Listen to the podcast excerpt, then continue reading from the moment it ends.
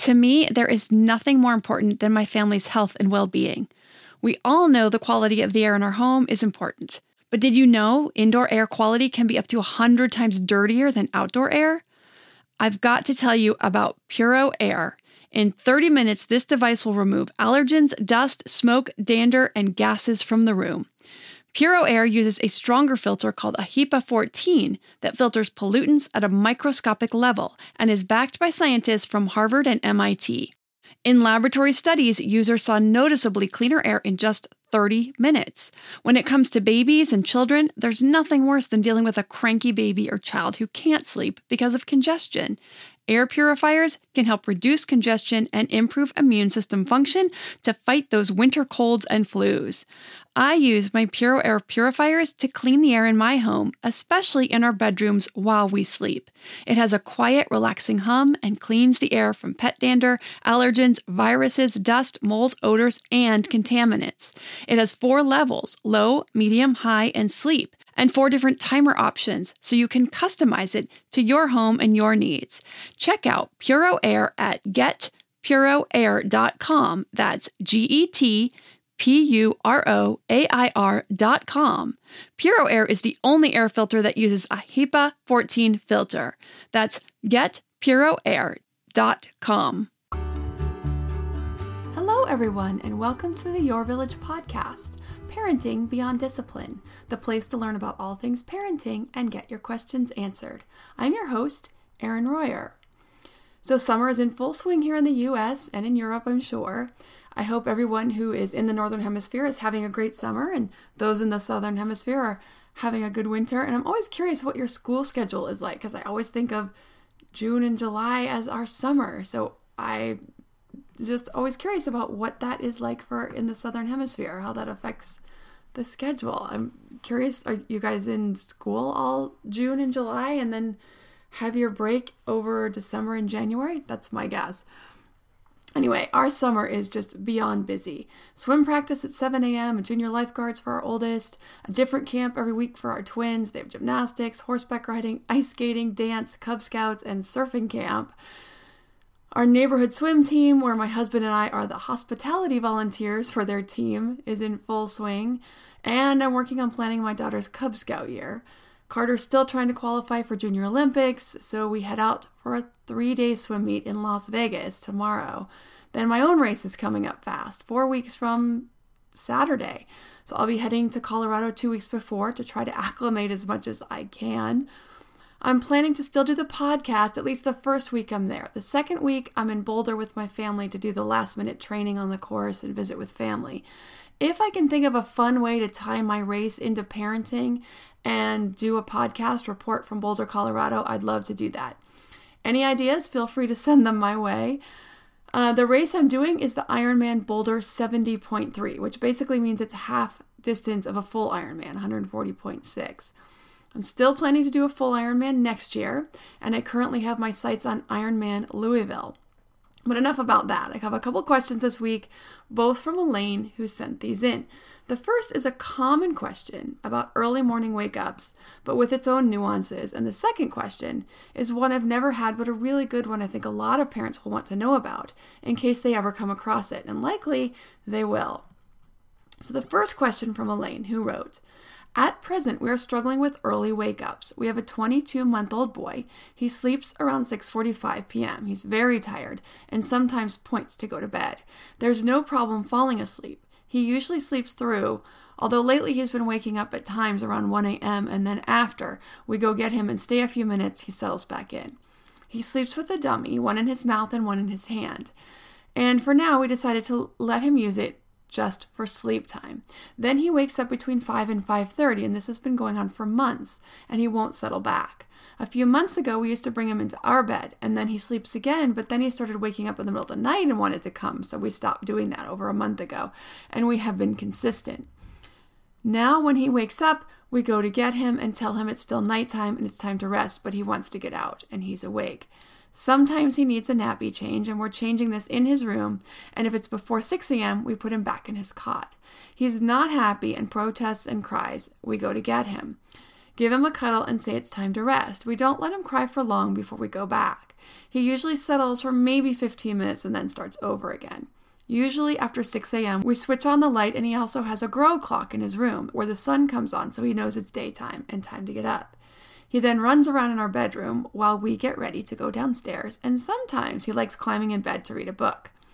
It's getting at me because every morning we wake up early to crying, and I wish there's something we could do to move his body clock to after 6 a.m. We realized that we created bad habits by bringing him in our bed. We also tried moving his bedtime a bit later, but he still wakes up at 5 ish. He usually naps for one to one and a half hours after lunch. I do feel he could do with some more sleep, as usually around 9:30 to 10 he starts getting a bit tired, and if we're driving, he would fall asleep. But we try to avoid that now, as he only naps once a day. Any help and tips would be greatly appreciated. So I always like to start with the total recommended hours by age and work from there. So he's 22 months, almost two years old. So at two, the recommended sleep is 12 and a half to 13 hours in any 24 hour period.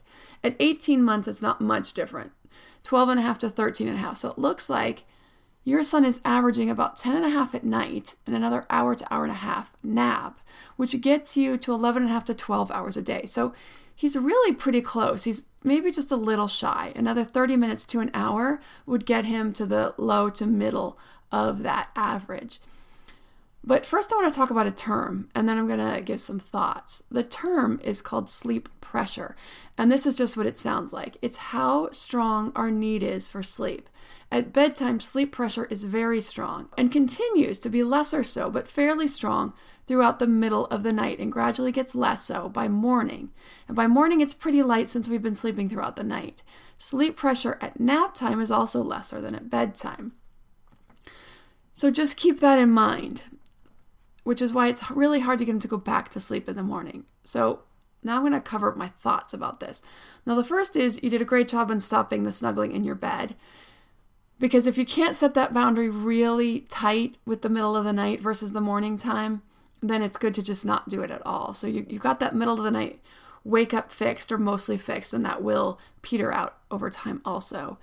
Um, it also tends to open that door like you did, and it can be a slippery slope that toddlers really try to take advantage of. So if that starts to happen, then it's good to just cut that off altogether. So, the good news is that it's not that he's having trouble putting himself back to sleep because he is sleeping 10 and a half hours through the night. If he were waking every two to three hours, I would say he's having a lot of trouble learning how to put himself to sleep. That's not his problem. So, he might be waking up early for several reasons. You know, it could be because of the wet nappy, it could be because of hunger or something like that. And once that sleep pressure is off or really minimized, it's so low, it might just not be enough to allow him to fall back to sleep if he's hungry or uncomfortable in some other way. My, so my thought on that is if you do need to change the nappy, be it in the middle of the night or early morning, is to do it as quietly and expediently as possible. So have everything ready to go so you can do it quickly. You want to keep the lights off or as low as possible with little to no talking. No talking is best if you can. If you have a night light and it's enough to see or a dimmer switch on the lights in the room to keep the lights down really low, that is really helpful because the fact that he's crying tells me that he's uncomfortable in some way hungry or he's wet and he's just uncomfortable and he probably is still a little tired but that's waking him up because that sleep pressure is really low at that point. and if he gets too awake it's just going to be pretty hard to fall back to sleep the other thought is related to the sleep pressure also and that's that we can't force a child to do a lot of things and one of those is to sleep to stay in their bed or stay in their room sure but to fall asleep, no. We can give them the tools, we can give them the opportunity, but we really can't force them to fall asleep. So you have to decide is the struggle to keep him in his bed or in his room to try to go back to sleep worth it? Will it result in him learning to fall back to sleep for a bit in the morning or not? Maybe if you can keep that nappy change to something really, really insignificant and really quick and quiet, maybe that will help. Um, it sounds like in your case, he, it's just not happening. He's really just not tired enough to fall back to sleep. But maybe try the changing that differently, keeping it super quiet and, and super dark, and see if that helps. And then you said about moving his body clock. You can move his body clock. A 6:45 bedtime is pretty early. And it is common for kids to still wake at their usual time at first when you first try to move it because their body's just used to waking up at that time. So it takes a couple of days. So what you want to do is you want to push the bedtime 15 minutes every 3 to 4 days. So you would want to do this until you get to around 7:30 at night. This would get him sleeping into 6 to 6:45. But also, you want to move the nap time so that his whole body clock is moving. You move that up 15 minutes as well. So the first 3 to 4 nights you put him to bed at 7, and then the next day you move the nap time 15 minutes later. Now, the first few mornings will likely be difficult. He will likely wake at the same time. But after that, he should start to adjust. Then you want to move it another 15 minutes for three to four days. As far as him being a little short on sleep, there's not a lot more you can do, but just give him the opportunities you already do. And hopefully his body will adjust by sleeping later in the morning. Or he'll start to tack a little bit more onto his nap time in the afternoons. Now, there's all kinds of things that can affect sleep especially things like teething and developmental spurts. It can make things rough for a short while and then they'll sort themselves out again. So it's also possible that he's going through a bit of a developmental spurt. This could be anything a physical growth spurt, a cognitive growth spurt. Any of these will cause can cause some disturbances in sleep. And then once the developmental period starts to slow down again, the sleep will come back. So stay consistent with your bedtime routines, your bedtimes, except for possibly moving them a little bit later every 15 minutes every few days as you settle into a new schedule. You want to stay consistent with the middle of night wakings like you have been and keep the nap times consistent, except for, like I said, moving those forward 15 minutes every three to four days in sync with the bedtimes that you're moving forward. And you want to keep giving the opportunity for sleep so his body can learn to take those. Hey, Parenting Beyond Discipline listeners. Ready to create a home that fosters love, warmth, and style? Look no further than Home Threads, your partner in crafting a nurturing environment. At homethreads.com, explore a thoughtfully curated collection of furniture designed for families who believe in positive parenting. From cozy reading nooks to durable playroom essentials, our pieces are crafted to enhance your parenting journey. Home Threads has an incredible selection of furniture, decor, and accessories like throw pillows, blankets to snuggle under for family movie nights or reading time that helps you create the warm, cozy home that is the foundation for happy family memories. I love all the great pieces I've gotten from Home Threads to finish the look in my home. Gorgeous yet durable and cozy accent throw pillows, blankets, and some really cute wall decor. I have an ocean theme throughout my downstairs, so I got a couple of really great wall pieces to finish that look, and some picture frames for the family photos.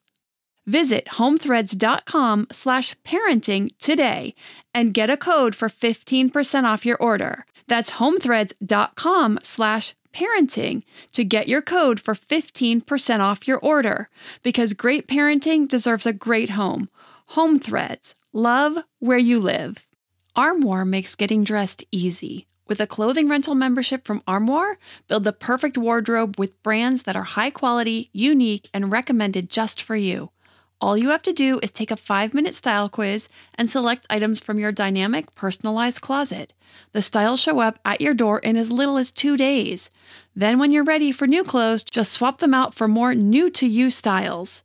My favorite thing about Armoire is all the different style and occasion options from casual to athleisure to night out, work formal, work casual, a total of eight different occasions, three weather options, and 11 categories, including accessories, outerwear, and blazers, just to name a few. With Armoire, you can always have something new to wear without the hassle and closet clutter. You know the feeling. You open your closet, it's full, but you have quite literally nothing to wear. You're bored with everything in there. Enter Armoire. Armoire allows you to rent high quality designer clothes for every occasion. Whether you're planning your outfit for date night, packing for a conference, or in need of a gown for a black tie event, you will be the best dressed person in the room. Right now, my listeners can give Armoire a try and get up to 50% off the first month. That's up to $125 off. Just visit armoire.style slash parenting. That's armoire.style a R M O I R E dot style slash parenting to get up to 50% off your first month and never worry about what to wear again. Try Armoire today. The next question from Elaine is about aggression, but about what to do when someone else's child acts aggressively. This is a great question. We haven't gotten this one yet. So, Elaine asked, Yesterday we went playing with another child his age, and she was pushing him, and sometimes he fell over and got upset. The other girl then laughs, and she looks like she's having fun. I struggled to know what to say to my son as he came to me and looked up to me. The other mom was telling her daughter that she was naughty and we do not push, but I would prefer using positive words and maybe something along the line to verbalize his upset. So, this is just a great question. So, I want to explain the behavior on the part of the other child just so we're all on the same page and can understand this as an adult from an adult perspective. So, young toddlers have little to no concept of empathy in most cases. There is a rare toddler you will see who will comfort another when they're upset and seem to instinctively get it. But for most, empathy does not even begin to develop until around age three. And then it takes many years, until around nine or 10, to fully develop. So, a young child who laughs at another's pain or hits, grabs, scratches, pushes is not a little monster by any means but just a child who really doesn't understand that other people are actually feeling hurt or upset. So, for this little girl, just like when kids drop things from their high chair to see gravity doing its thing, it's really interesting and they get a sense of power from seeing a cause and effect from their actions. And I think this is likely exactly what she was doing. Sometimes seeing another child react is exciting and fun, not because they're upset, but because it's a cause and effect. They're having effect on the world and this is exciting to them, but they're not trying to be mean. They simply lack the understanding. Now, of course, this doesn't mean we allow it or accept it, but it makes it easier to understand and approach as a way of teaching rather than immediately becoming angry at them for being mean. And this can go for our own children as well, obviously, because we're probably not going to get too angry with another person's child. Inside, we might be feeling angry, but hopefully, this helps to pull that back and understand like oh she's not being mean she's just really doesn't understand that he has feelings and he's getting hurt by this so when it comes to talking to your own kids about other kids behavior you can use it as an opportunity to teach them about empathy, about how being pushed or kicked or that kind of thing doesn't feel very good, that nobody likes it. And so we want to make sure that we don't do that to others. You also can explain that the other child, if the child is a young toddler, was likely not trying to be mean or hurt you, but doesn't understand that what he or she was doing is upsetting to others, and they need a chance to learn.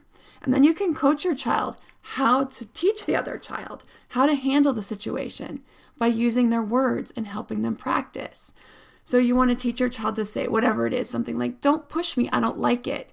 You can teach them to say it, help them to practice it, so that when it happens again, that he could say, Don't push me, I don't like it. And then you can step in and help because when kids are really this young, they do need a lot of help with their social interactions.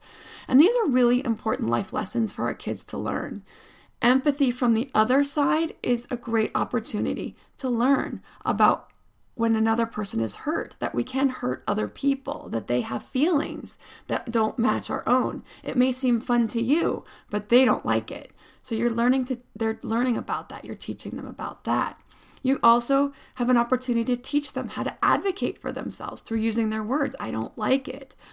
And then, of course, it's always okay to step in if the other parent isn't paying attention or doesn't say anything or if the kids are trying to work it out, or your child uses their words, or even doesn't use their words, the other child is still being aggressive. But you just want to step in in a calm manner to teach the other child it's not okay. And also, obviously, it's always okay to protect your child, and it teaches your child how to stand, learn to stand up and advocate for themselves. Please don't push him, that can hurt. Now, usually, an adult who's not someone they know is enough to startle a child into stopping the behavior. So there and there are times we need to advocate for our kids. And I've told this story before in an episode quite a while ago, but it bears repeating here. And this was when my younger son was 5 and he was being bullied by a 6-year-old. So if you want to hear about this story and learn about what I did, if you haven't heard it yet, I'll share that in just a moment. But first, if you have any issues with your own bedtimes, nighttime struggles, or other sleep issues, there are two sleep classes on the website at yourvillageonline.com. There's infant sleep and toddler sleep. It's under the health and development section. And of course, there's 50 other classes in almost every area of concern and challenge for kids of all ages. So when my younger son was five, we had some new friends. And one of these quote unquote friends unfortunately was not very nice. He was not very nice to my five year old son, and he ended up bullying him pretty bad. He was on our community swim team. And one day I met this mom at the community pool and we were hanging out, and he just started being relentless with Chandler. He just was picking on him, being, being really mean to him.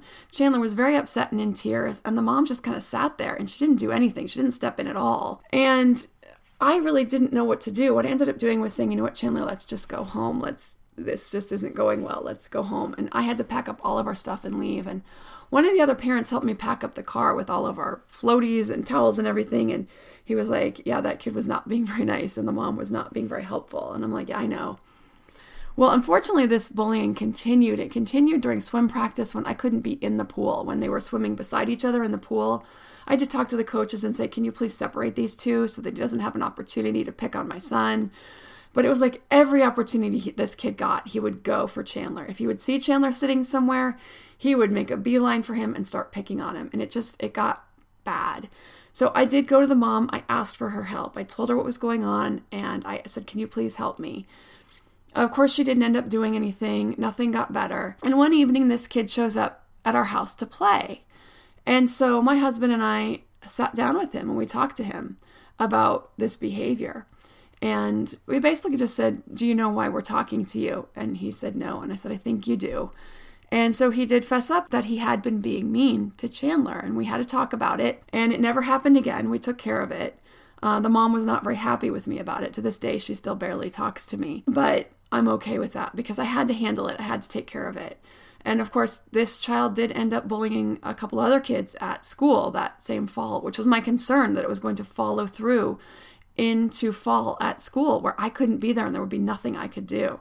So, you know, that was the way I had to take care of it. And so I did, and it never happened again. In the meantime, they ended up changing schools, and I don't know whatever happened if he's gotten better about that type of behavior, but this was just how I needed to take care of it. And I don't regret for a second stepping in and taking care of my child in the way that I felt like was very responsible and respectful, especially given that I had asked for the mom's help first.